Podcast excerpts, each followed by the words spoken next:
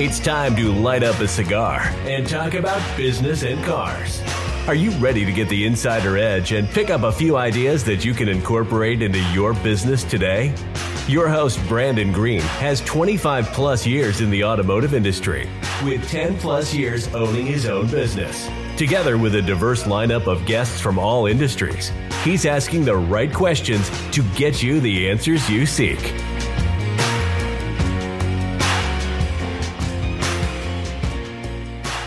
All right, everybody. Thank you guys for tuning in to another episode of Business Cars and Cigars. I'm your host, Brandon Green, and I have a couple of awesome guests, and we're going to be uh, promoting a little uh, St. Louis fun this time. Um, and I want to uh, definitely throw a shout out for our sponsors, Vida Nova Cigars, which are badass cigars. I got a couple in front of me right now, and they're awesome. And of course, my shop, the Car Shop here in St. Louis. And if you get something out of this, please like, share, and uh, leave us five star review on the show. I would love to have that and have your support. So, with that said, I have Mr. Jason LeCave. Did I get it? Did I nail it? That was good. That was good. All right, I got it. And Mr. Jim Smoot of uh well, well, fuck that. That this is Fantasy Jim right here. We got Fancy Jim and Fancy Jason right here on the show. That's right, baby. So we're gonna have a little fun. What we're gonna do is we're gonna talk about um the upcoming uh April 30th show.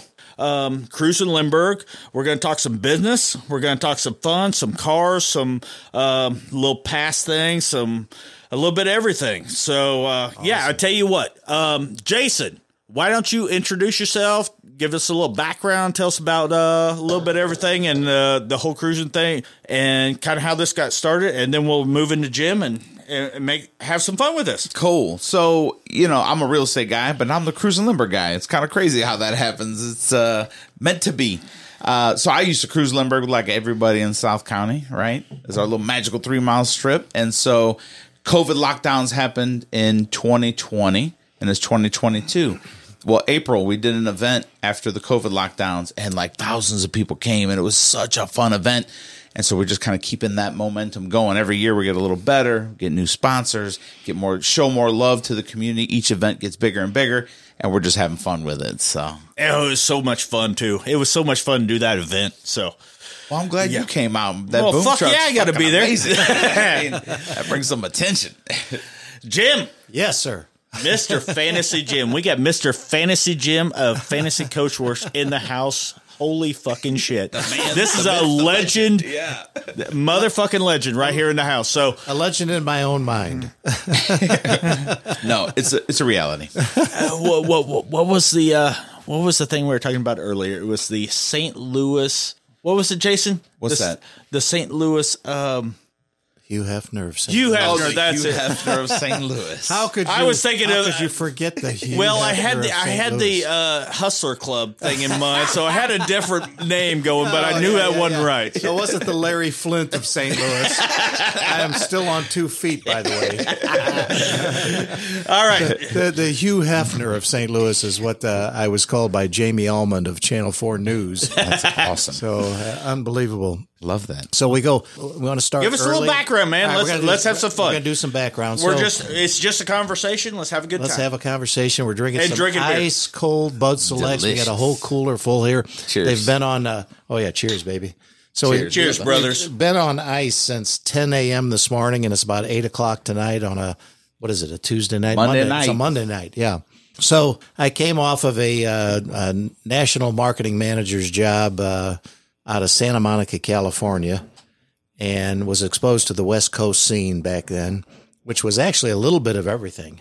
I mean, you had the vans, you had the lowriders, you had uh, uh, the stuff that hauled the bikes around. I mean, there was just so many different types of cars and uh, segments out in California. So we came back to St. Louis, got a five hundred dollar loan from my high school sweetheart, who is now my wife, by the way. Of Shout out to years. Rose. Yes, she's Rose, awesome.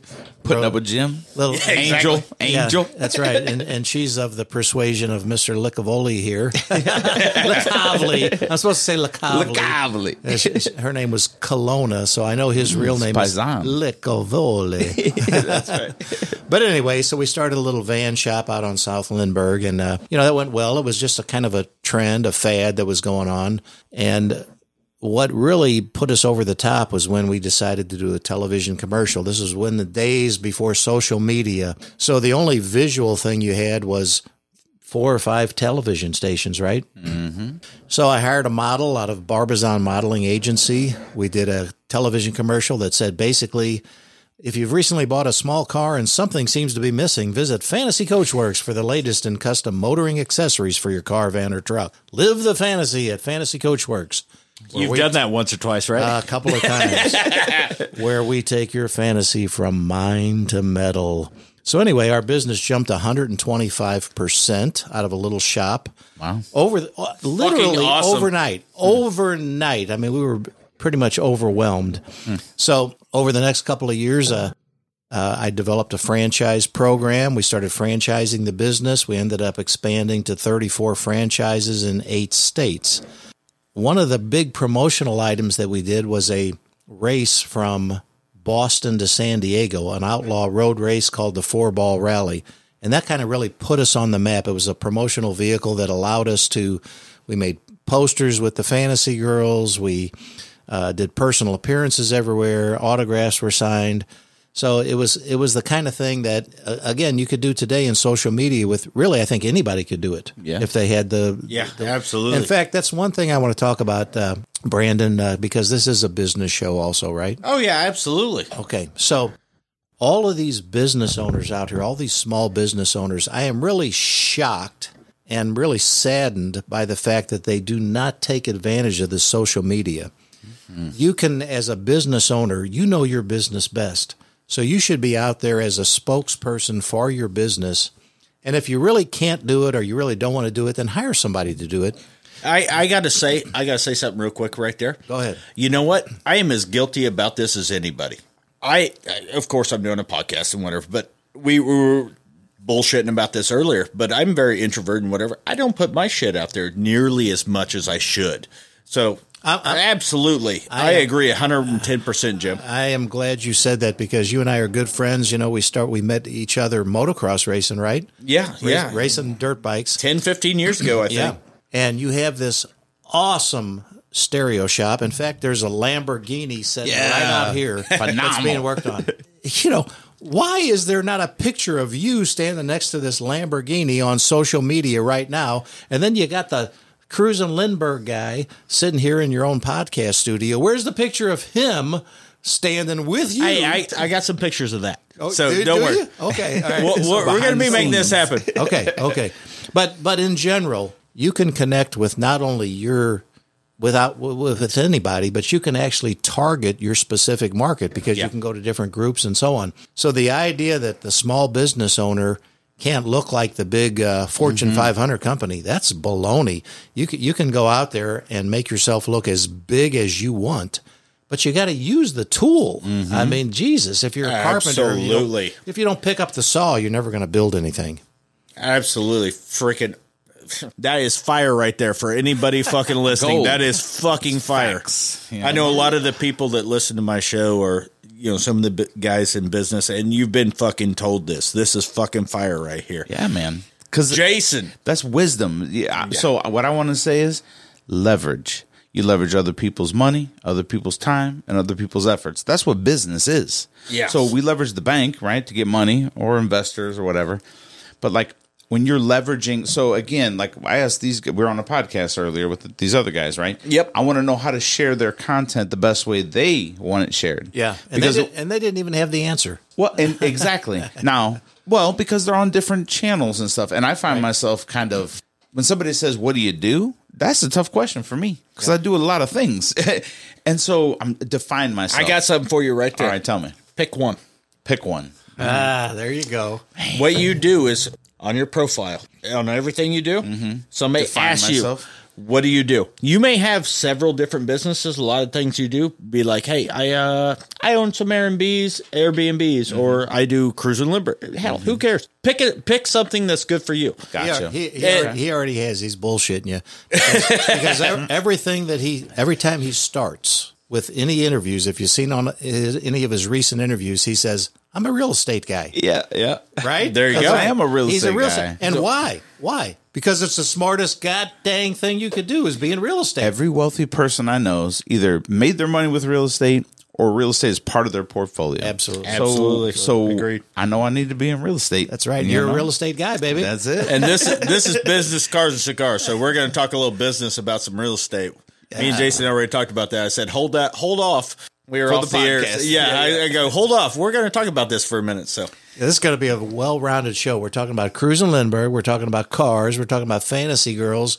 Wait a second. They don't get no better than this. Wh- wh- Why are we just not talking about fantasy girls then? And then we're also talking about If real that's estate. on the table, let's about- stick with I like that. fantasy girls too. I'm We're good with talking that. about real estate also, you know, but exactly. It just depends on what you'd like to talk about. And the more beer we drink, I think it more leans towards fantasy girls, right? Absolutely. That's usually how it works out. Yeah. so I want to do this model contest. I want to do the car washes. I want to be. So I find myself. Wait a being more- second. This is a revelation right now. He's actually admitting it on Well, air. no, because so Come because on. now we can talk a little more. You yeah, know, yeah, come on. I find myself the more in the spotlight, the more PC I have to be. Right, like I'm 51 percent teddy bear, 49 percent gangster, but I can't flip the switch. you know what I'm saying? Because Yeah, even though it's there, trust me, I want to say a lot of things. I got a lot of opinions, but? I'm flipping the switch Hey, for hey, I, I'm the guy. Fuck it, it's my show. I'll say. You know what? We all like some titties every once in a while. Absolutely. You know, I mean, let's be honest. And, and all the girls love a great looking dude too. So it's all cool. And the women love those cars, right? They find them sexy. They they find it exciting. It's in their DNA too. Yeah, and that's cool. and we go back to like we're animals. And if you go back to your animalistic right. intentions and goals and right the foundation. So The like hunt. Jim here's We're on the exactly hunt. that's foundational. It's the same reason why we do business and why we make money and why we're doing what we're doing. It's the same. It's all the same fucking thing. Absolutely. Yeah, you can. I mean- you can either be a sheep and follow along with what everybody else is doing, or you can be out there and be a hunter. yeah, know? trailblazer. You know? trailblazer, Because good that's word. what you were. And I I mean, am those the commercials were. I'm the racing. small fish in this little crowd right here. You know, I'm I'm freaking learning here, and and that's the cool part about doing these shows is I get to learn from Jason, I get to learn from Jim, I get to learn from all my other guests that have been so gracious to come on. It's it's just fun, but I also get to learn something and hopefully get somewhere. Well, we learn from you. It says listen right there, and I've been doing. I've been trying. I appreciate you Not talking as Appreciate much as I would. just so everybody knows, um, I know this is not on video, um, but I have a little note that um, I found out that I think it was Mark Cuban does. He puts a little thing that says "listen" on side of his notepad or whatever for the shows or whatever he's doing and whatever. And I took that and I put that on every fucking thing, and it has. I have to have that because it reminds me to listen. You know, don't go squirrel and fucking. You know, oh, there's a chip in the ceiling tile or you know whatever the fuck it may be so it makes me listen listen to what everybody's saying and not only just respond to respond but also to respond to ask questions and learn and work on it you know and that's that's what i got out of that so You know what? I was a freshman in Cleveland High School, and I was in a class, some kind of gifted class or whatever that they called it. It was bizarre stuff. And the teacher do we get do we need to get you a little bus Now listen, listen to this. i'm just giving you shit jim i love you brother So the teacher asked me, Jim, why don't you say anything in this class? Because it was all these other people that were supposedly, you know, intelligent or whatever the hell they thought it was. And I told the guy, I said, everything that I say, I already know. So anything I say, I already know. So I want to listen to what other people say and maybe I'll learn something. Mm. And the teacher just that. shut the hell up right there. He thought, holy cow, this kid knows a little more than I give him credit for just because he sits there being quiet. And that's I what I was. oh i love i love that jim yeah it's like somebody actually paying attention so yeah, Yeah, pay attention to others. jim Yes. Do you need a beer? No. Not yet, not yet. We're getting there. we're get- we're I, get I want you to give me a little. We're going to talk a little business first. I'm going to I'm going to hit you both up, but I'm going to hit Jim up first on this one. Um, give us a little. Um, I know you gave us a little bit, uh, but Fantasy Coachworks. I know you went up, and one thing I like to do on the show is uh, talk about some of the fucking struggles you got to go through. Oh, you know that you know what everybody fucking does it. It it's always hard. There's always something there and we've talked about this off air and off air from the other show and whatever, but would you be willing to share some of the struggles you went through and some of the things you had to deal with to and and the biggest part is how did you fix them? You know, like what's something you can throw out there that hey, you know what, somebody else could learn something from this. And so, what do you got, buddy? Well, I, I know you got a ton, so I'm just letting you pick one. There is a ton. Trying to pick one is, is is tough, but I'll repeat something that I heard recently. Being successful is like being pregnant. Everybody comes up and congratulates you, but nobody knows how many times you got fucked. Yep. And that is That's- that sums Wow. it up. Wow. Okay. From the very first time that uh, you know I I opened my store and you know had this van load of stuff that I put up on the pegboard that I installed myself on the walls and I'm selling stuff and I got my first bad check. Yeah. And it's like, holy cow, I just got screwed. I gave that guy a nice uh, you know, captain's chair and I got a check sitting here that's no good. How, how am I going to pay my rent with that type of thing? Or the uh, sh- farmer sheriff of some county came in to pay uh, a balance due on his uh, van conversion that we had done for him. I happened to be out of town. And because of that bad check earlier on in my career, we didn't accept checks without proper ID and so on. Well, this guy come in trying to write a check for two thousand bucks, and he didn't have an ID. So my guys did the right thing; they wouldn't take his check. Right. So I got sued Damn. for from that sheriff who said, you know, I'm, you know, you, you should have taken my check. I'm a sheriff, but God darn it. Well, I said you didn't have an ID. I didn't know, you know, I was out of town. I was. Why wouldn't a sheriff it. have an ID? I had no clue. That's, But that's anyway. the kind of kind of bullshit that you deal with. Yeah. Hey, Or, or the uh, bookkeeper that I hired that uh, was writing out a check to Ameren UE for five hundred bucks, and then when you look at the actual check that came in came in the bank statement, it was to him personally for five thousand dollars. Or the guy you sold a franchise to that ended up uh, being in the mob, and you have to send yeah. your you have to send your attorney to Albuquerque, New Mexico, to defend yourself in federal court and you're paying actually for your attorney's ski trip up in the Santa Fe mountains. Little did you know. I, I, I remember riding in a uh, eight seater single prop plane. I think you flew into Albuquerque, and then to get to Santa Fe, the capital, you had to ride in this little single engine plane because they didn't have any commercial airlines there. So myself and my attorney are there uh, in federal court defending against a mob guy on a franchise. And then he go, I fly back to St. Louis to go back to work to pay the attorney, and he's up there in the Santa Fe mountains skiing on my dime. Enjoying all that money. That's right. oh shit. Wow. So I, I would tell you that the one thing that you have to learn is that there are no mistakes. Okay, there's only lessons that you learn. So no matter what happens, I, I from the most the smallest item to the most bizarre, you have to simply learn from it and then adapt. It's it's that simple. At no time as a business owner, at no time can you say, "Oh my gosh, I can't do it." It is up to you. Everything from cleaning the toilets to sweeping the floor to being the spokesman on television to going to defend yourself in court to dealing with a customer, whatever it is. And I don't care what it is, you have to be the guy that says, I can do that job. And if you're not that guy, then you have no business being in business. Hmm. I love that. Love it. That's powerful right there. That's truth. That is that is fucking beautiful. Hmm. Tell me about it. Go ahead. Amen, baby. Tell, tell me, Jason. Come on.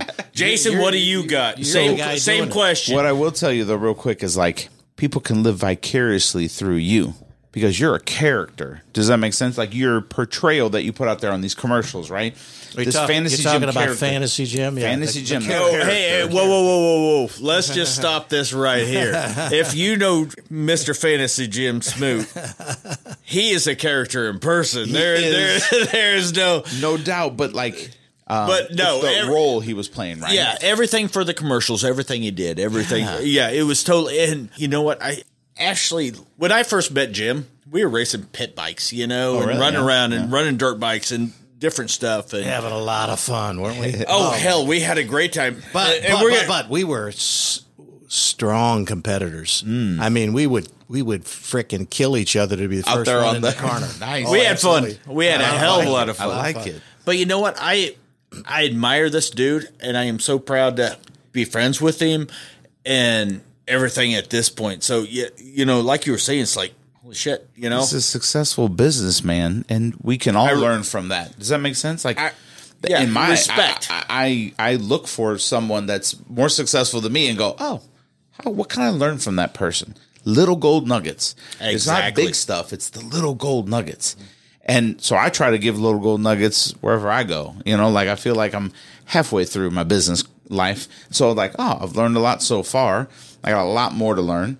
So I leverage people who know more than me, and then I help the person that maybe has less experience than me. You know, And I want I want you to continue with that, but I want to stop real quick on something. The little nuggets. That's something I want to want to hit on real quick. Is I see a lot of people wanting all this knowledge, wanting all this stuff, wanting to hear everything all at once. You know what? What when you start out, I mean, you're like like a sponge on a on a fire hose. You know, I mm-hmm. mean, you're just trying to get it all up. yeah.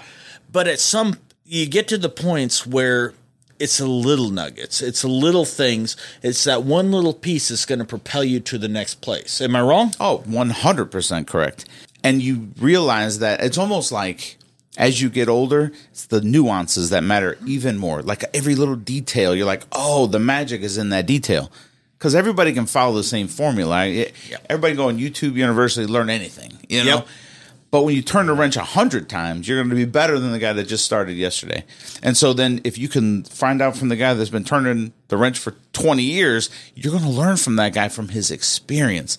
Most people are going to keep doing it the way they've been doing it and learn on their own. I'm a leverage guy. I learn from everybody around me. Read books, talk to people, immerse yourself in whatever business you're looking to get into. You know. Oh yeah, absolutely. Because business is universal, right? We can talk business as business, no matter what niche you're in, still business. Um, but when you get into those specifics, like for me with real estate, a lot of people, oh, I want to be a real estate investor. I'm like, what do you think that means? Yeah, what does that mean? There's there? so many definitions of that, you know? Speaking of which, Jim does commercial real estate. You do mainly personal re- or rental, or Residential, absolutely. residential type stuff. Absolutely. I'm going to let you guys hash it out and talk back and forth a little bit and kind of throw a little knowledge on this. I know I got a lot of other um, people that do some of this, but I'd love to hear what you do and how you do it. Well, let me tell you by starting out that didn't know anything about real estate whatsoever. It just made sense that when my wife and I got married in 1977, that instead of paying whatever it is for your mortgage, let's just let's just call it a thousand bucks a month. Okay? Instead of paying a thousand bucks a month for a house, like most people would do, although most of my pot smoking buddies back then just rented. Mm-hmm. But you know, we bought a four family flat. It was three room shotgun style. I don't know if you know what that is, but if you're from South St. Louis, you do know. But you have a three room apartment and they're all connected. So we bought a four family flat and we moved into one of them. And I kind of tricked it out a little bit. You know, I scraped all the old uh, 12 layers of wallpaper off and uh, the horse horsehair uh, plaster Oh, yeah. and repainted. And I put some mirrors on the wall in the bedroom because, hey, I was Fantasy Jim, right? So it's a cork and mirrors on the bedroom. Some things we don't want to know, buddy. Yeah. had, a, had the water bed in there, you know, with the velvet sheet. But then, you know, but what I'm, what I'm, what I'm getting at from a real estate standpoint, we bought this building, moved in there as a young couple, and the other three tenants paid not only for the mortgage on the house, they also paid the real estate tax, which that in itself is phenomenal, right? Absolutely. That's phenomenal. Absolutely. But it also paid all of our gas, water, electric, and sewer. So we literally lived 100% free for the first 10 years of our marriage. Now, being a car guy, there was a four car garage out in the back of this little, you know, uh, four family flat, which is split into four different stalls, yeah, right? yeah. Well, when I bought it as the new owner, I took over the whole garage. Yeah. And that actually became my photo studio for some of the first fantasy girl shoots. Really? that's cool. Wow, So- that's cool. But let me t- let me let me tell you that we bought that uh, first four family flat for twenty five thousand dollars. We signed a balloon note at the local bank. I didn't even know what a balloon note meant, but I just know that we had to have five thousand dollars down. Which, by the way, my wife paid because she was a you know CPA accountant, had some money, and we sold that same four family flat 10 years later after living for free for 10 years we sold it for $85,000 and in the meantime we bought several other four family flats in the neighborhood hmm. and I like to tell people that that was in my spare time and you have to remember that uh, Rose, as a high high level CPA, was probably working a fifty or sixty hour week. I was probably working a seventy or eighty hour week. Right. Whatever little spare time I had in the evenings and maybe a Saturday evening or a Sunday, we spent on this real estate. But I got tired of the residential real estate, and as Fantasy Coachworks was expanding, we were buying these commercial properties. And what I found is that the commercial tenant is um, a little bit more proud of their property because it's representing their business and they're a little bit more long term. So, uh, you know, a business guy opens up in a space, well, he expects to be there for a lifetime. Now, maybe he's there for four or five years, or maybe he is there for a lifetime. But we kind of moved into the the uh, commercial real estate. Right. No- nothing against residential. Sure, you can make a lot of money in residential real estate, right? Right? Absolutely. The two very different veins, both have good and bad to them. Yeah. Did you have other people you knew in commercial real estate? I'm just curious. Or were you just winging it on your own? I tell you what is so call it weird. Um, other people might call it pure luck or whatever, but I had no mentors. I had nobody in my circle that knew anything about any what I was doing. No internet. No internet. I didn't learn anything by the you know doing a YouTube video or whatever. It was basically what do you want to accomplish, Jim, and then go accomplish it. That was it. There was nobody to tell you. My dad was not in real estate. My my grandpa was a little bit in real estate. He owned a uh, farm down in uh, Poplar Bluff, Missouri area, Patterson, Missouri, and on that farm he built a little three family apartment building and two little houses. And every summer when we would go down there and spend two weeks with grandpa, he would show us what we didn't want to do when we grew up. Wow. So one time, those are good lessons, yeah, right? one time was scraping lead paint off of the building and repainting it. The other time was doing a hot tar roof. Yeah. But he really was not a real estate investor or anything like that. So when we got involved in real estate, it was just that I knew I wanted something and I knew I wanted more. That's all I, I remember. I just knew what I wanted more. Hmm. So all of the stuff we did when we got into commercial real estate, I did know did not know one thing about commercial real estate. But when we signed a lease on our second store, this was back in about 1980, I had read something in a book or whatever where you put an option to buy. So I put an option to buy in a lease. And after that lease ran out, there was an option to buy, and I went to exercise the option. Well, the guy who owned the property, he didn't want to sell it. Well, sure. The Yeah. value is much different at Yeah, that because point. I'm I'd sure. been I, I'd been paying the rent all this time. He's like, "Hey, I got a great tenant. The Uh-huh. guy's paying the rent and so on," and he didn't want to sell it. Mm-hmm. So I ended up we ended up getting the property. But I thought to myself, "My gosh, you know, this is where I want to be. I want to own this real estate," and that's really what kind of saved us when our business did blow up eventually. And I don't want to like exploit everything you own or whatever, but you have s- quite a few properties in the area. and Do a, do quite a bit right now. I mean, You know, I, honestly, I do way less than what I'm capable of. So on one hand, I feel comfortable. On the other hand, I'm ashamed of myself because you know, you know, right now we've got uh, six or seven very successful multi-tenant properties. right. When the business uh, blew up in '92, I had the same number of properties, and I had to sell them all to save myself. Sure. Okay. So it took me another 10 years to build it back up. Now I'm now I'm 68 years old. And quite frankly, how much money do you need? Mm-hmm. You know what I'm saying? I mean, when is enough enough? How many Ferraris do you need? How many Lamborghinis do you need? How much How, many, can I get? how many zero? no, I mean, I'm, I'm No, no, I'm- dead, no, dead that's serious. true. How, how many how many zeros do you need in your bank account? So as you get a little bit older, in in, in our case, in Rose and, I- Rose and I's uh, goal is that our two boys uh, are taken care of the rest of their life, and that usually that's not a good goal, right? Because then they become Spoiled. spoiled. That's right. That's well, right. I know your boys, and I know they are not spoiled in any way, shape, or form. They work their ass off too. So They they do. They absolutely do. But that that's one of the the fears, right? If you give, Oh, your, yeah, if you give absolutely. your kids too much. But once you get to a certain age, you know, remember, I, I didn't have any kids until I was probably 35 years old. My first boy was born in hmm. 89 and say I was born in 54. So, so the, the idea that I was out there working for myself and wanted just more and more. I don't know what more I wanted. I just wanted whatever I got. I wanted more of it. Hmm. what do you think, Jason? I is like that, it. Is that It's ridiculous? not a bad philosophy. I, I don't know. It's not bad at all, though. Well, look where it led, right? So, like, that's that hunger. A lot of people get comfortable and complacent, but you had the hunger, you had the drive, and there's no reason. It's like that natural, just drive that you had. Did you had no one in your life that was like that? Man, Absolutely not. I didn't. My my dad was very laid back.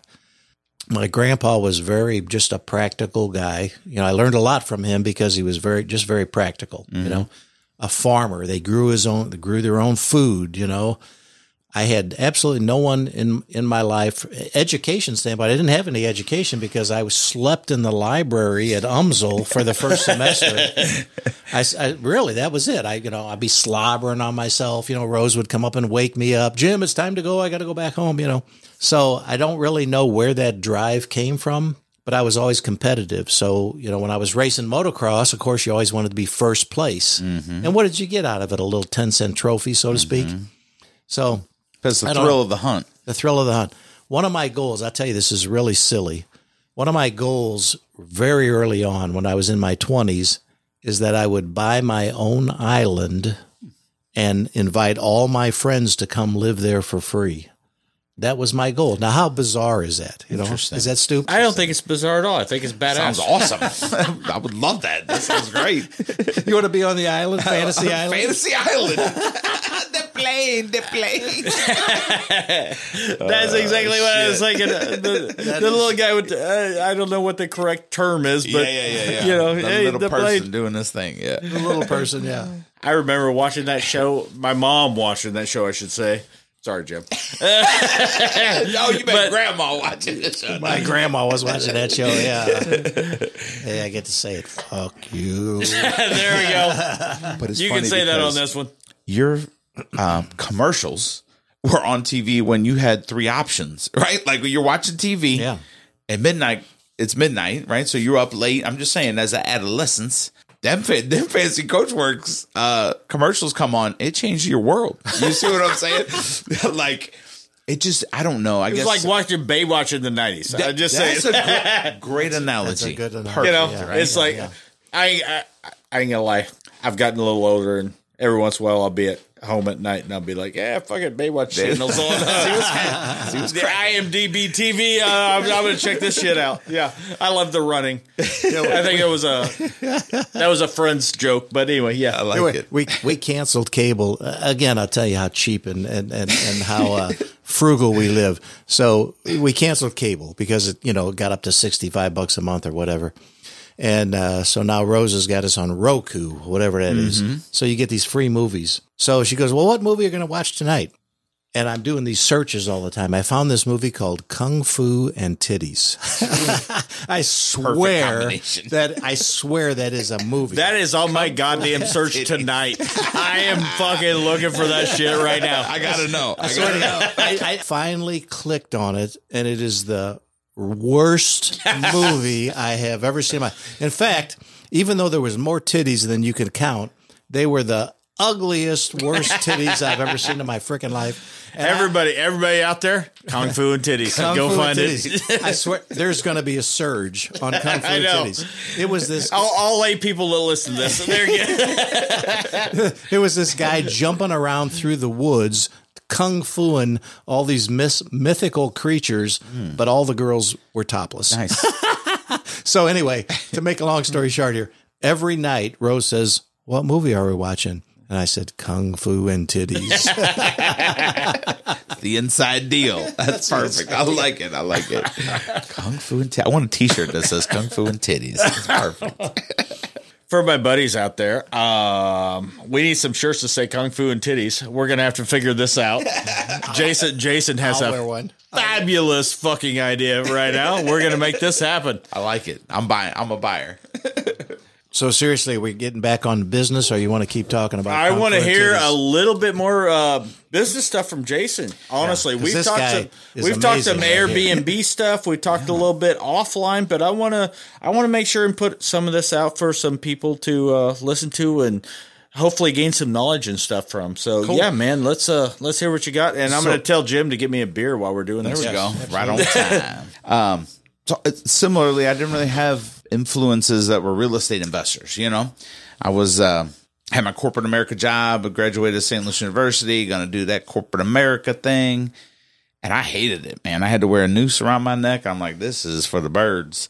So I decided that I was going to be an entrepreneur, and I had no idea what the hell that was going to mean. Right. So I quit my corporate America job.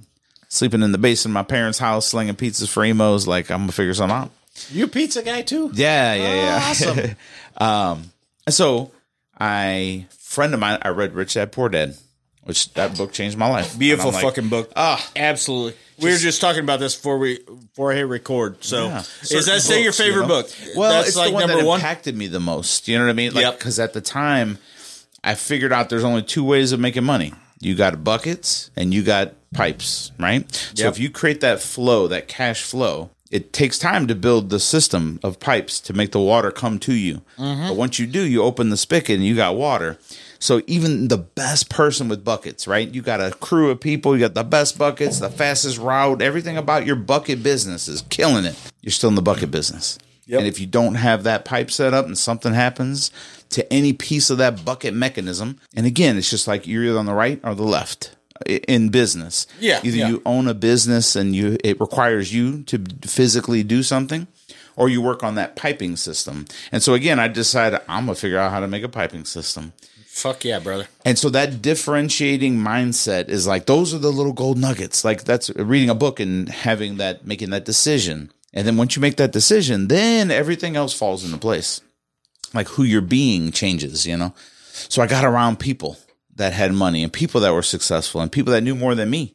And then I just leveraged them and I listened and I listened and I listened. This is before YouTube and stuff, right? So I went to seminars and read books and I did all kinds of stuff, right? It's so amazing being around people that I mean, for me, like being around you guys right now. I mean, but being around people that have done things and learned things, you know, and they're so awesome to pour their information back in and try to help somebody else. I think that is so amazing of people to do it. I mean, and that's why I commend you both because you're always trying to help other people out and not trying to blow smoke up anybody's ass or anything. But I mean, like, in a lot of my other uh, mentors and different things and different people I talk to, but it's so fucking cool that people are, it's amazing. The more people make and the more people have and the more they do what they do, the more they're willing to give back. Yeah.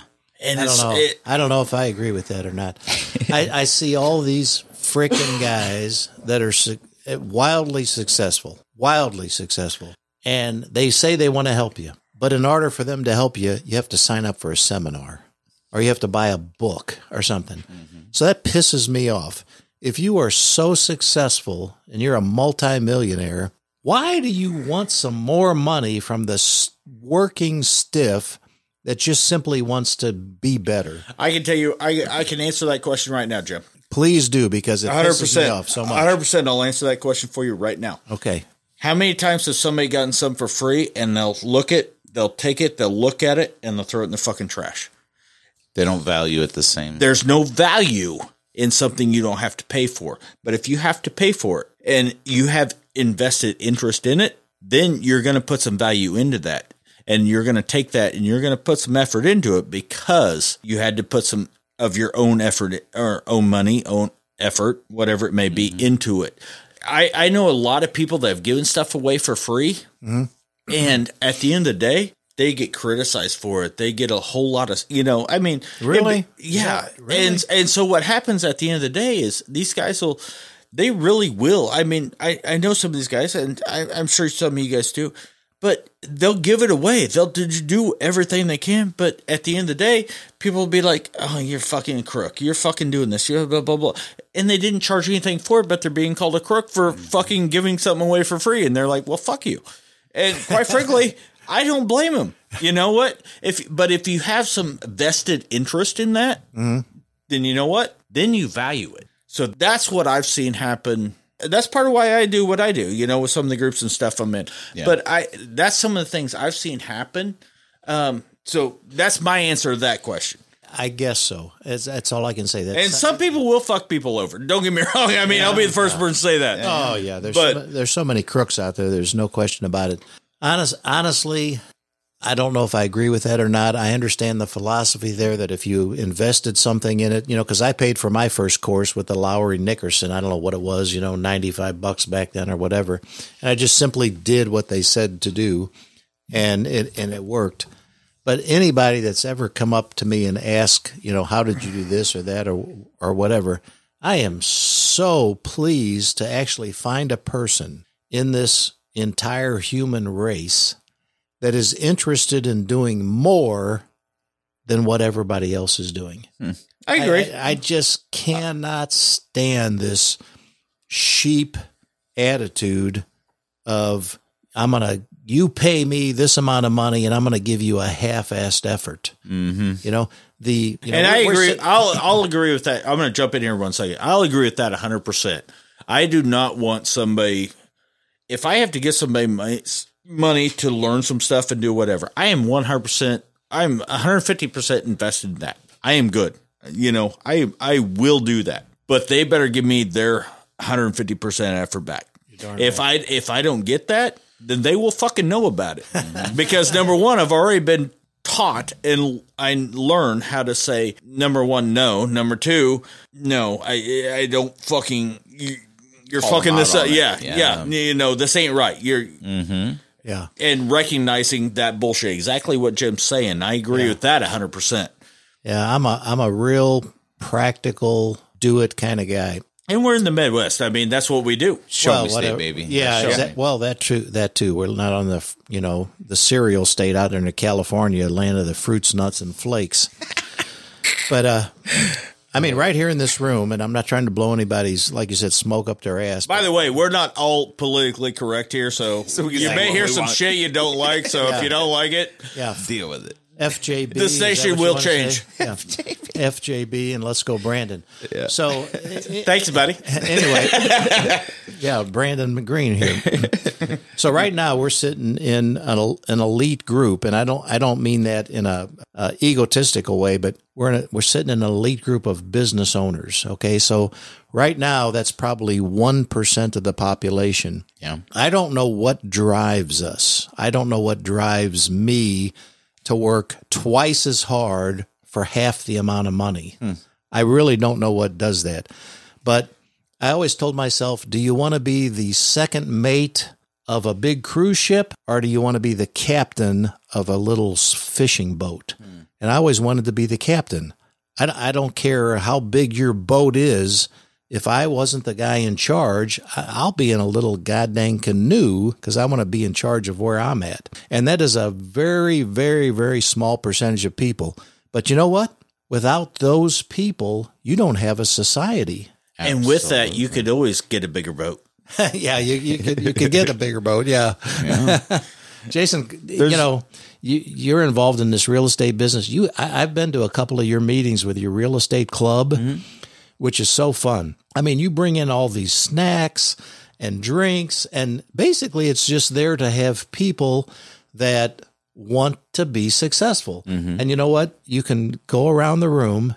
And you know who's going to be successful, and you also know who's not going to be successful, right? it's I feel bad sometimes. Yeah, uh, you yeah. know, like, but you know what it takes to be an entrepreneur, right? We're we're all entrepreneurs here. It takes perseverance. It takes you got to be tough. And we live in a sissified world where everybody's entitled and everybody's coddled and everybody's supposed to just feel good and be happy. And you know, like uh, it, when people watch your commercials on TV, they envy the fantasy gym lifestyle, right? But they don't know what's going on behind the scenes, how much work it takes. Like they think, and again, the franchising, like it's good because you sold it, right? On the fantasy of, oh man, you fix up cars, you hang around beautiful women, it's all fun and easy, and everybody's having a good time. You got to be in the trenches doing the work. And sometimes the work is learning, right? Going to seminars and reading books and doing the background knowledge. But it's usually just tackling what's ever in front of you. There's new challenges every day in business. And so, like for me, we're talking about the Airbnb, like that was a solution to a problem. Just like 2008 happened, and like I got blindsided and I had to recoup. I didn't have to file bankruptcy, but I was that I should have. Looking Right. back, like damn, that would have been a lot easier. That that's our no over. quit mentality right there. Which sometimes you know what you get to that point where you have to. But sorry, I didn't mean to. Re- No, but that's a great point because I was close and I didn't. But at the end of the day, the, whichever route I took, it was my decision. And see, Yeah. that's the power of like entrepreneur. Like it's you. So when you lose, it hurts really bad. You can't blame nobody. Yeah, except yourself, you, right? But, right. But when you win, nothing you can't buy that. No company's going to give you that. No money can buy that. The way that feels to just win at the thing you set out to do. You right, know, right, right. and sometimes they're like again like for me to adjust you know like covid happens and i'm in this airbnb business i don't know what the fuck i'm doing i mean i'm just like what are we gonna do new challenge and then new solutions and then but then you become stronger and better and i've been doing it for 20 years so like and then in the next 20 years i'll be even stronger and better you are stronger and better than you were Hey, 20 I get. I, I got. I got to give a quick shout out, real quick. And I just learned this tonight. One of the cool places I've seen some events happen and everything else tonight, or seen happen. Sorry, not tonight, but seen events happen.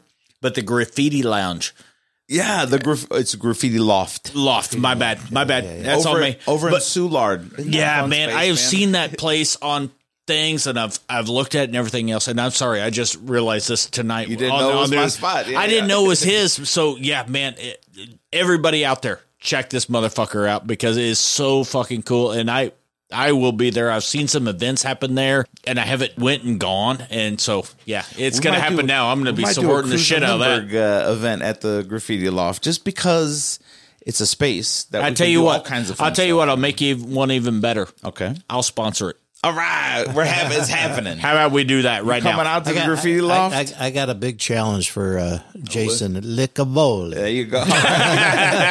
This Jason LiCavoli down at Rumbolo's Market. His graffiti loft is so amazing that I challenge him to to do a graffiti loft two that is way bigger. okay, I mean to tell you, I really think that this could be a venue. I've got some people that I know that are in bands and mm-hmm. you know different entertainment where instead of hosting, you know, maximum 50 people, you could host maybe 150 hundred people, people, or two hundred people. Yeah. Yeah, okay. I'm, I, I really challenge you on that because that is, re- you know, I've been in real estate since you could do something very exclusive with mm-hmm. something like that. But you know, do something very exclusive where you got some higher, you know, very nice bands and stuff in there, mm-hmm. and do something like that, and actually have. I mean, fuck a thousand dollars a ticket. Well, I mean, just- fucking, I do just one showed hundred fifty of them, and I just showed the property this morning to a blues oh. musician who travels the country and he does big concerts, but he wants a small, intimate venue for his local fans. He's from St. Louis, but he travels all the time. And so I got this space. Another friend referred him to my space and told him about it. He wanted to come see it. I fucking in love it. it when he found, found the place. And again, that's one of those places all my friends said, You're crazy, bro. Because that's too loud. It's too crazy. So I got partners on some of my other units. And it's Fifty Shades of Gray, right? You want to be neutral. You want Whoa, everybody to like you. Fifty Shades of Gray. Whoa, what do we got going on here now? It's the real party. No, it's like it's you purple. be- it's purple Wait. for you, Jim. Are we, are we, are we having Fifty Shades of Gray at the graffiti loft? Yeah, you know, we mix it up. Oh, no, oh, buddy, no. come on, invite me. What I'm saying is, you want to be neutral, right? Like when I flip houses, Mm-hmm. you want to just be neutral so everybody likes it.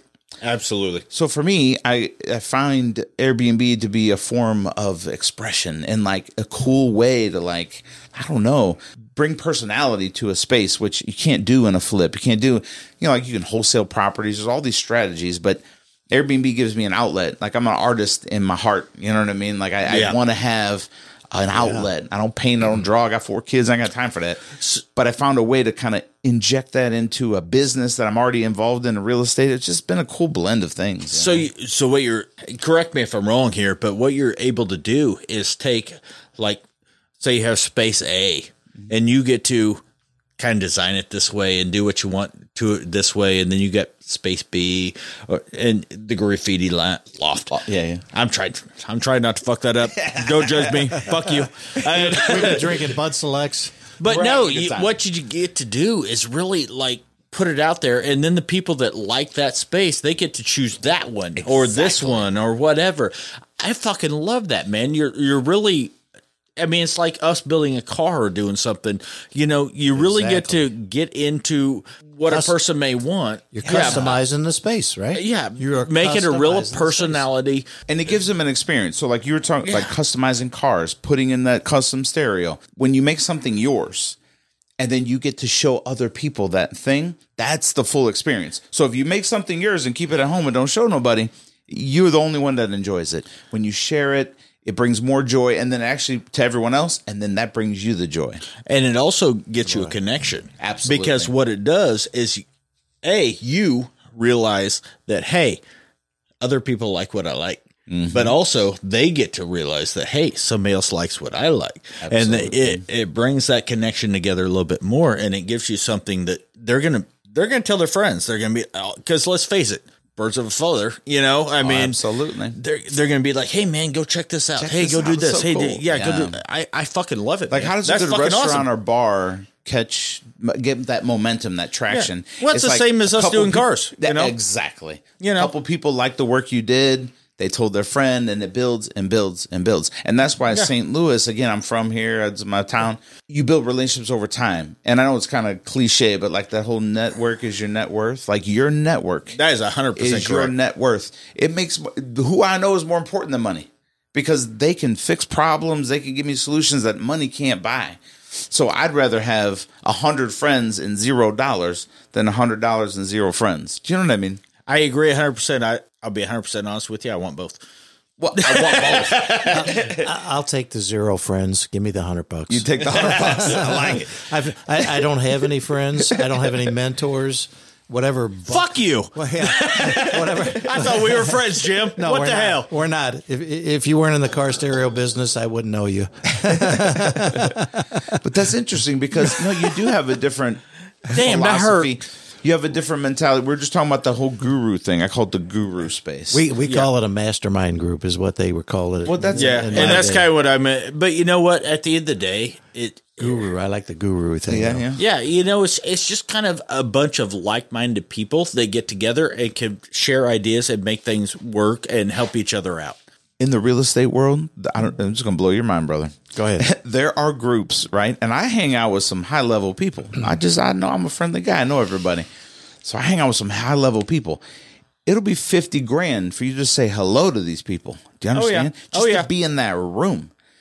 But they're on a level that, like, again, I have friends that were kind of hanging with me and we're doing stuff. And I- then they I agree. And then they go all in with these cats. And then it's like, and I'm like, whoa. Now, for me, I got four kids and I choose my lifestyle. So, like, Yeah, I don't need to drive a Ferrari. I love Ferraris, but I don't want to. I don't want to do the work it takes to afford a Ferrari. Does that make sense? Yeah, exactly. You know, I get it. Sacrifice, and I'm like, nah. I'd rather enjoy my life. I love my life. I'm having fun every day. And uh, I tell you what, I see that on your post. You know, the kids, you were down there sliding on the icy streets, Yeah. and then you had that hair day with all the kids. It's Yeah. like, man, Yeah. this guy is the family man, and he loves what's going on, and that's the important stuff, really. Oh, and that the that's, Ferrari is not the important stuff, believe me. Yeah, and again, like, what would you? I I think Coming from the guy with the badass Porsche. Yeah, I know, right? Well, you know, I mean, you can put your money and stuff, I, and, and I'm only. I'm just giving you shit, bro. No, no, no, no. I, but you know, you got to lo- look at my motivation. So first of all, there's an ego thing, right? Because you're driving a Porsche. yeah, yeah. Do you guys know the old joke about a Porsche owner? He knows what the E does. That's what the what? Oh, What's what's the difference between a porcupine and a Porsche owner? The Porsche owner, the prick is on the inside. That's awesome. but those car, that th- those don't be coming at me. By the way, he owns one, so don't give me no bullshit. Don't forget, yeah. so so the the car is an investment, obviously. So yeah. Oh, you're gonna yeah. have those- Absolutely. you're gonna have those. It zero- is a beautiful car. Yeah, thank you, thank you, I, and I love it. I just washed the damn thing. It's got 950 miles on it. I washed it for about the fifth time mm. because I'm getting it ready for Cruisin' Lindbergh. Yeah, right? that's My son says, "Dad, that's 20 days from now, you're 20 days too early. I said, I'd rather be first than last. There you go. You know, Prepared. the thing's all washed, armor all, the wheels are all decked out, you know, so it's ready for Cruisin' Lindbergh on the 30th. nice, nice. One of these days, you'll actually let me sit in the car. No. Oh yeah, I will. I tell you what. I tell you, I tell you what I'm going to do. I'm going to I'm going to have to be like Rose, Sweeten the deal with the. So you, you sneak him away. I'm just going to go sit in it. so J- Jason hadn't told you yet, but uh, we had a lunch meeting down there at Gravois Springs Plaza, and we took the Porsche, and we, we gave him a little something. You let him ride it, and you won't even let me fucking say. He was in there, and, I, Dick. and- and- I, I think we did the zero to sixty in about the three second mark there on Highway twenty one coming up. Yeah. That St. thing Louis. is amazing. It sounds amazing. It's fun. It feels amazing. Yeah. It's a GT4 for everybody. Everybody listed. What 2020, 20, 2021? Yeah, it's the first one that came out. Six months on the waiting list. Six months to get it. Now It, it is. It is bright red. I don't know the yeah, exact guards red. Guards red. There, Guards red, there's yeah. there's a number, but yeah, it is is it is a beautiful car. Mm-hmm. I, and I and I, and I wanted to put the new GT GT4 RS on order, and the dealer told me, "Well, Jim, uh, you got to pay uh, MSRP plus eighty five thousand. I told the guy, I said, "Count me out, buddy." You know, Yeah. I mean, I'm, I'm it's against my uh, better nature to pay you the list price. First of all, I'm definitely not paying you overpriced. So, Yeah. so what have you? I'm perfectly fine with this car because. I can't drive it to what it can be dri- driven. well, and it's a uh, what you got it for and what you had it set for. It's an investment. Yeah, I mean, exactly. I was really, going to say that's worth more today now than when you bought it, right? Oh, absolutely. I mean, yeah, yeah. It's it, it's already worth more. The real money comes about fifteen to twenty years after. Gotcha. I sold a 930 turbo Porsche that I had brought in from Germany in 1985. You couldn't buy them in the United States at the Porsche dealer. I bought it for 50 grand. 30 years later, I sold it for 50 grand, which most people would think, well, you know, you broke even. And you didn't even offer it to me. Yeah, two years. He's like, "Yep, uh, Yeah. Two years after I sold it, the market exploded on those air cooled Porsches. I seen them go all the way up to three hundred and ninety five thousand dollars. So I lost. I lost three hundred and fifty thousand dollars by selling it a little too early. Yeah. My my beautiful wife Rose said, Jim, what are you doing with that car in there? You never drive it. We're all all we do is pay insurance on it. And I thought, you know what? She's right. I better sell it. If I'd have hung on to it for two more years, I'd have been a quarter of a million dollars richer. Those are the ones that hurt, aren't oh they? God! And plus, it was such a beautiful car too. Yeah, yeah. So we've talked a little business, and we are an hour in. And let's let's face it, this is probably going to be an hour or two podcast or episode or two podcast. Let's uh let's move on to little cars as we're uh transitioning. Obviously, we're talking about Jim's Porsches. We talk about uh Cruisin' Lindbergh and everything. Let's uh. Who wants to go first? You want to talk about some of the old? You're fine, Jim. By the way, if we set beer on my desk here, because yeah, the the studio's still still in the works. So, um, Do you want to hear the little wipeout? There you go. You got songs. This guy's good.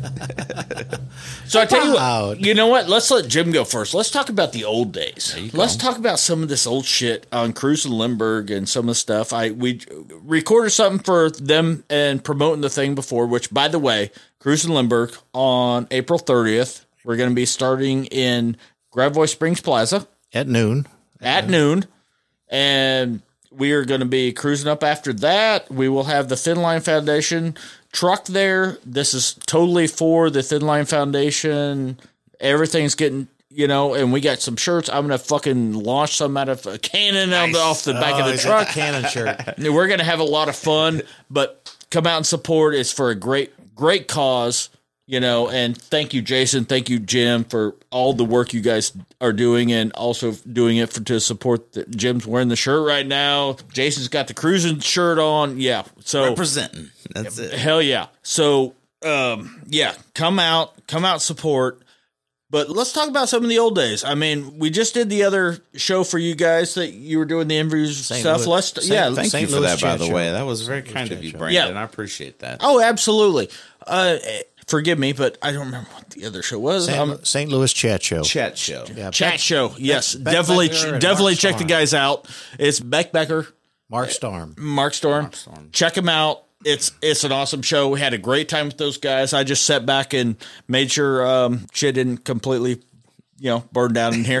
Did a great job, They did brother. they did their interviews, but yeah, definitely check check out their shows. But yes, let's uh, I tell you what, let's start from the old days. I mean, we got some time.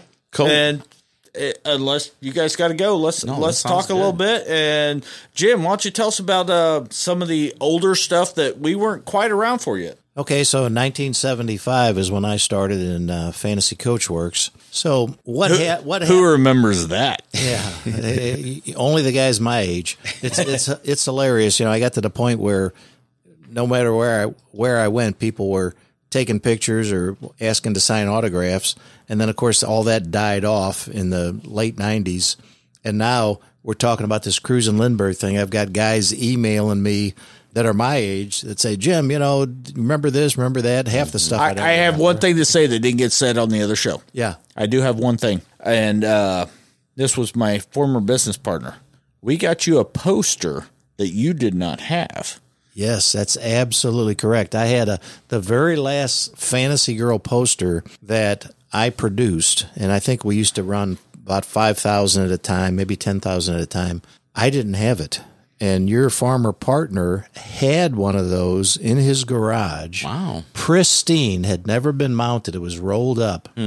It had uh, what five fantasy girls on it. Yeah. the very latest uh, cars that we had done, and I traded that poster for one of the four ball rally posters, Yep.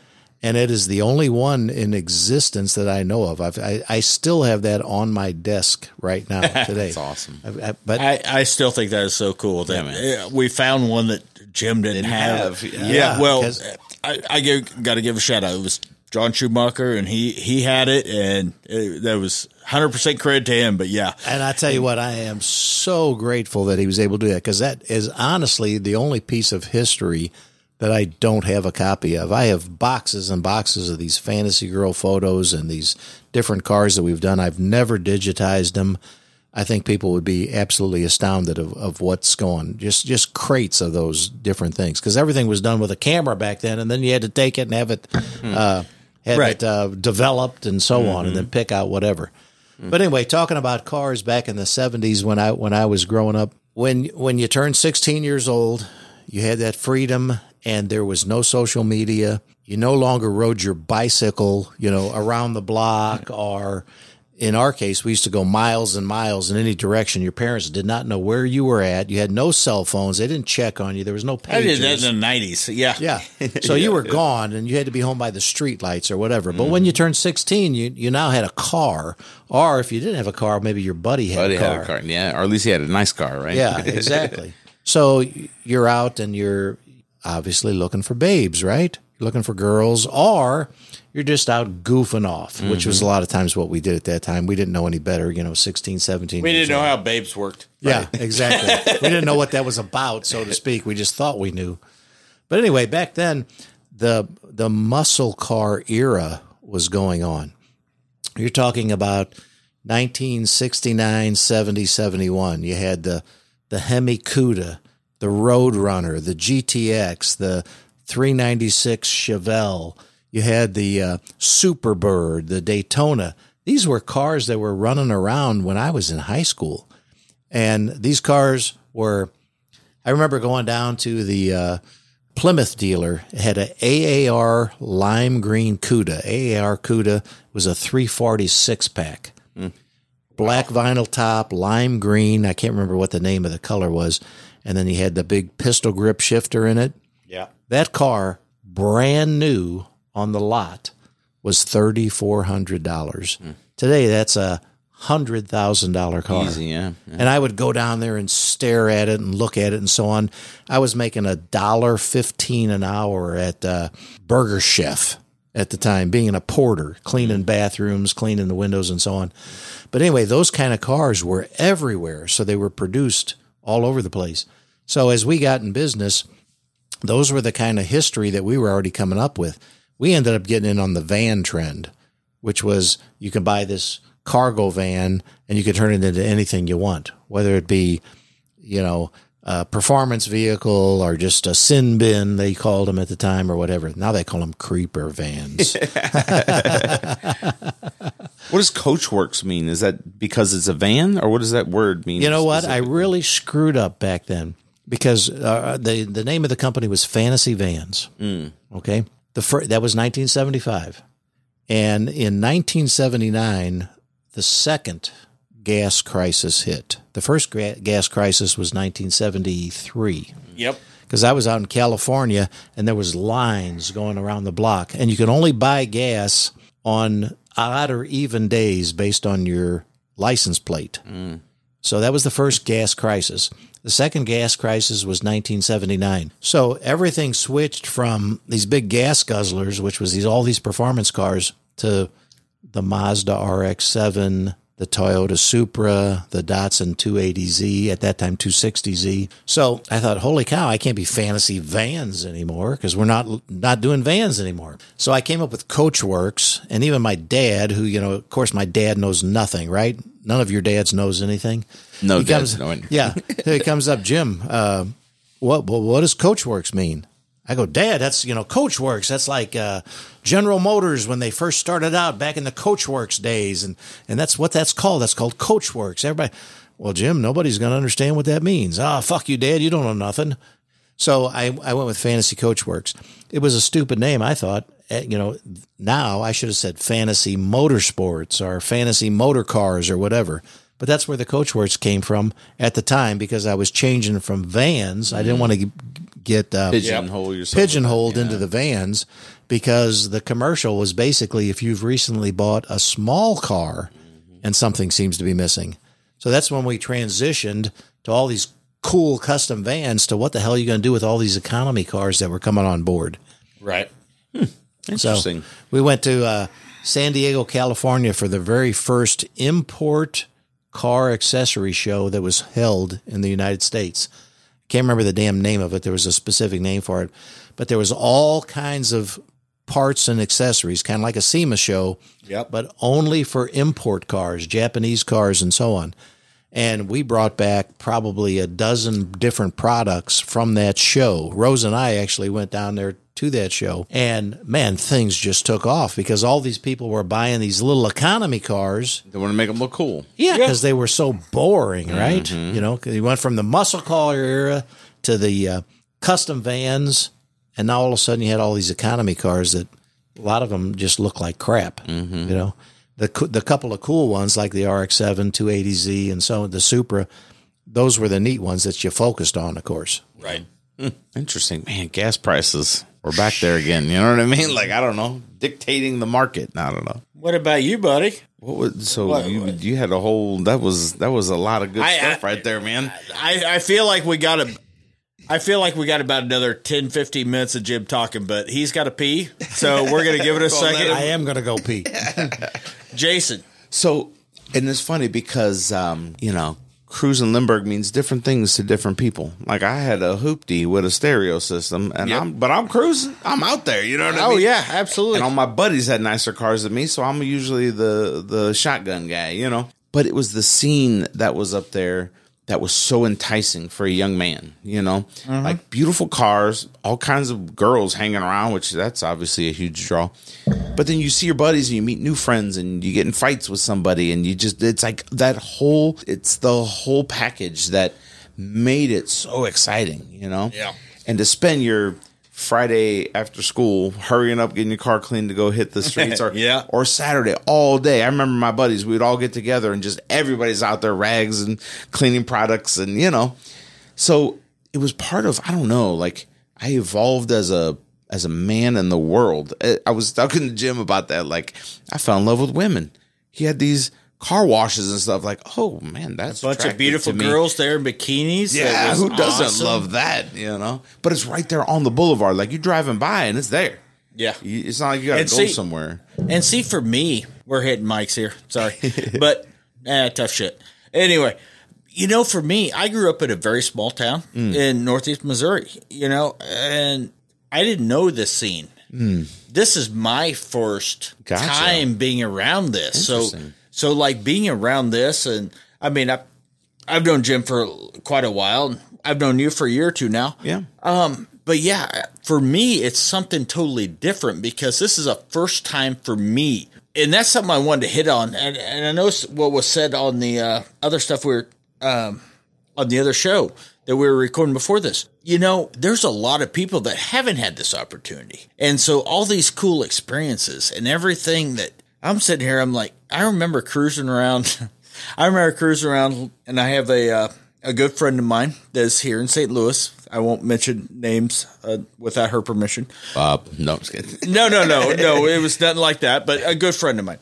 And you know what? If we remember cruising down the street around the block, you know, around the uh, the square, you know, and The main street or whatever in your town. and doing some of that, and and that just brings back memories. And I think back to doing that and what that was here, where it's you know three miles long, and I'm like, holy shit, that's fuck, that's so fucking cool. yeah, man. Yeah, And so- you've been on like so on Lindbergh Boulevard. There's literally like a dozen car dealerships. Oh yeah, So absolutely. every brand of car, their best cars are sitting right there. So as you're driving up and down the street doing nothing, as my dad used to always say, driving up street, you're talking with your friends, you're looking at cool cars everywhere, right? Look at that motherfucker. I mean, and it's Yeah. just over and over and over.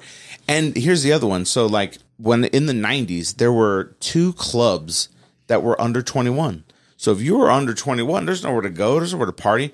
In South County, on Lindbergh, there was two clubs mm-hmm. that were under 21. Like, we were blessed. I mean, you know, like, as a teenager in the 90s, to have two. Do you remember that? So, there's under one 21 clubs. Was one called Fantasies? fantasies. I don't know. That was a club named. I think it was like Impressions was where the Hooters was. I can't remember. It's funny because I need to. I should know that, and I don't know. We'll work they on it. changed names and like you know, but where Hooters was, there was a under twenty one club right there, and I swear, when you're a kid, there is when you're not twenty one, there's no party scene. But there, there was there. I remember going to Lutheran South and Resurrection. A bunch of churches where did like dances and stuff and roller skating, and you know you had outlets, but these clubs that were like just dance clubs for kids. Well, and when you're a kid, when you're below that age, you get to go to quote unquote a club. It's like, oh, look at me. Yeah. I'm, I'm fucking bad at, well, I mean, at the, Yeah. the- you realize later it's like, this is a fucking joke. But You're- I mean, not, but at the time, not a joke, but it's like, they ain't doing nothing here. Yeah, you know, it's real. like eh, this is like a high school dance on fucking steroids or something. I don't Exactly. know, It's the 24 But know, hour yeah, you- days. yeah, you- you're like, oh, okay. But at the time, it's so fucking cool. Oh man! And the, again, just driving around and seeing beautiful cars all the time, and the girls are always up there. Like if you want to just go see girl, like you go to the mall, I guess, and see girls, or we couldn't go to the bar because we're under twenty one. By the way, for everybody, for all the younger listeners, a mall is a place that had a bunch of stores. yeah.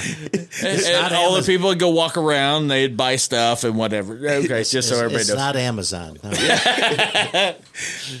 like I, I it's tell like you what, that, that that that is a dying thing, right? And, Oh, yeah. and that was a big social event. The to go to the Absolutely. malls. Yeah, I'm going to the mall on Saturday. I'm going to buy myself Go a to the couple of pairs mall? of blue jeans.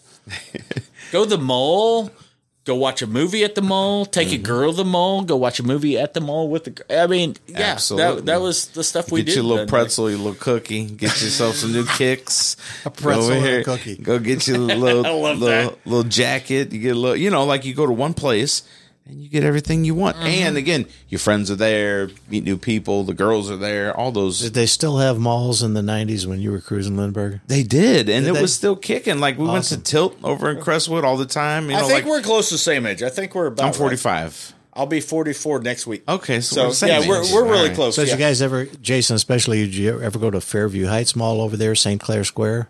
I mean, I've I've been there, but I mean, I didn't go there like at that age. I didn't really go there. Really? because I know where it's at. That was like the mall of all malls. Yeah, over yeah. there. yeah, Yeah. That was the place to go. Was it because everybody like hung out there, or No, had everything? just because it was so big. gotcha. They basically built it in the middle of a cornfield. Hmm. I got hmm. something I'm going to throw us completely off track here. All right. You got to So- pee too. Oh no, I got, I, I got, I got. So there's a a, a rat rod show. For those of you who don't know, I'm obviously into rat rods, but um, have one do shows. I was in Dallas last year or last week for Got a badass one, that's for yeah. sure. So anyway, there's a cool fucking show that happens. I want to say it's um, down in Tennessee. I uh, I'll have to double check Kentucky or Tennessee anyway. But what they do is, if you register in time, you get to drive into this old mall and park inside, and they do the a lot of the whole car show inside the mall. Holy cow! Well, think about these loud ass fucking cars inside, Inside. of freaking. Oh, my is God. yeah. I haven't gotten to do it personally, but I got friends that have been down there and everything, and they're like, we, "We're going. We're This we're gonna in do this." Tennessee. I think it's Tennessee or Kentucky. I'll have to double check. I don't one. remember, but Either yeah, one, it's we a- gotta it- go. Gotta go. Yeah. We'll set we'll set it up. But yeah, it, I, I Those are great states. I, I love both and of those. the cool part is I'll have to double check and make sure and promote this because he's gonna be mad at me if he's listening to this. And but it's a for a shout out. It's in charity. Ohio, Yeah, Cleveland, no, it's, Ohio. it's for a charity thing, and That's you know they do everything for you know stuff like that. It's a whole charity event, and it's so so cool. But I'll uh, I'll make sure and get the proper information out to everybody. But yeah, it's it's so cool, and they do it inside an old mall and everything like that. It's really Sounds cool. awesome, man. Is I've never heard still- of that. That Is sounds there cool. still a teen nightclub in the mall? Because I'm there. I like it. Um, Jim, we're gonna have to talk about your age now. Yeah. I, I don't, I don't, I don't think you can go looking for the teens. See what what what, what grandpa what, what, what, what, what grandpa Smoot used to tell me. He says, Jim, Jim, I feel my mind tells me I'm 21, but I'm 85 and I can't drive anymore. Yeah, you don't feel any different though. Yeah, your mind So you're, doesn't. you're, you're You wide- know what? You're I'll be open. 44 next. Fuck, it's next Tuesday. Holy fuck, I'm on. Happy But anyway, Happy early birthday. Yeah. Oh well, thank you. But well, this will be coming out the first episode. This will be coming out the uh, day before. All right, This there go. part will probably be the day the Monday after. But anyway, yeah. Thank you guys. Appreciate you. But yeah, um, holy shit. You know what? It goes so goes by so fucking fast. Yeah, man. Do you like that? You like that new country song "Buy Dirt"? Mm-hmm. Have you have you heard I that? I have Jason? heard that song. Love that song. If you're into real estate or you're just a family man, It hits that home, is right? the- that is Yeah. your anthem right there. By I- by I- dirt. I, don't think I've heard that. Never one. heard gosh, it. Oh, if- it's you a gotta- great song. I tell you what, that'll bring tears to your eyes. Yeah. Give me a second. I, Yeah, I absolutely. I, I, Some I'll country get, song. I'll get know- drunk if I actually play it on there, so I won't. I won't do that. But I'm going to go find this motherfucker here. Do you listen to real country goddamn music soon. regularly, or I do. Oh, I yeah? do. I get so sick of the KSHE stuff because I'm listening, you know, 40 years later, they're playing the same goddamn song. And it's like, you know, give me something new. new something new, Something, right? you right. know? Yeah, and, and- and the wife, she listens to KSHE religiously. If it's not KSHE, it's the Elvis station. oh yeah, yeah. out of Memphis. But uh, no, I, I I love the country the country music because it tells a story. Usually, you know? Yeah. it's something you can sing along to or whatever.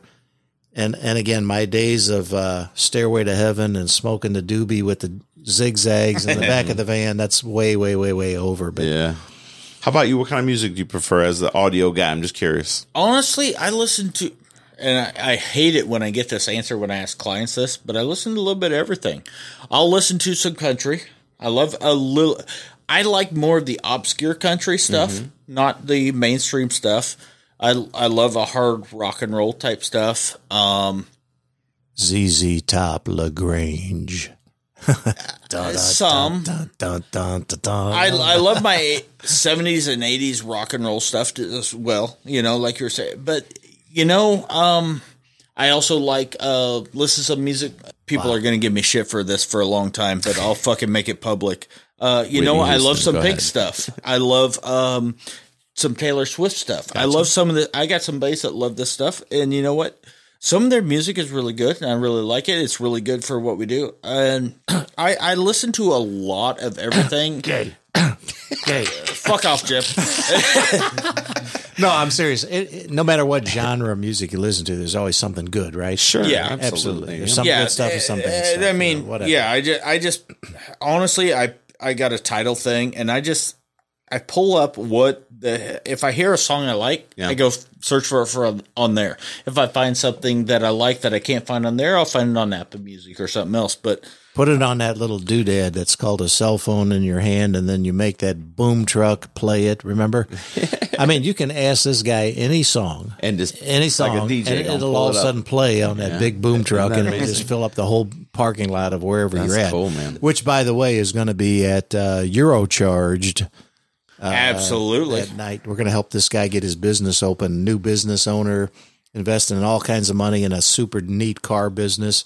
He's got uh, a driving simulator in his showroom. If Oh, you can believe this, really? he got a giant screen. I mean, you want to drive a Ferrari or a Lamborghini or whatever, or maybe you want to be on a Formula One racer.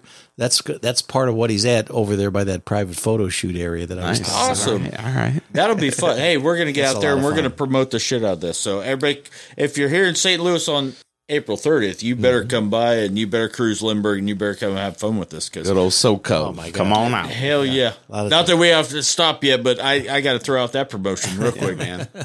Well, and by the way, thank you, sir, for coming on as a sponsor. I appreciate it. Oh, 'Cause man, I need- appreciate it, I need more good people with great business coming in and supporting what we're doing because we're up to something. Thank you for tuning into the Business Cars and Cigars podcast. Make sure to share this with someone you know that can benefit from this content. Remember to support this show by rating, reviewing, and subscribing.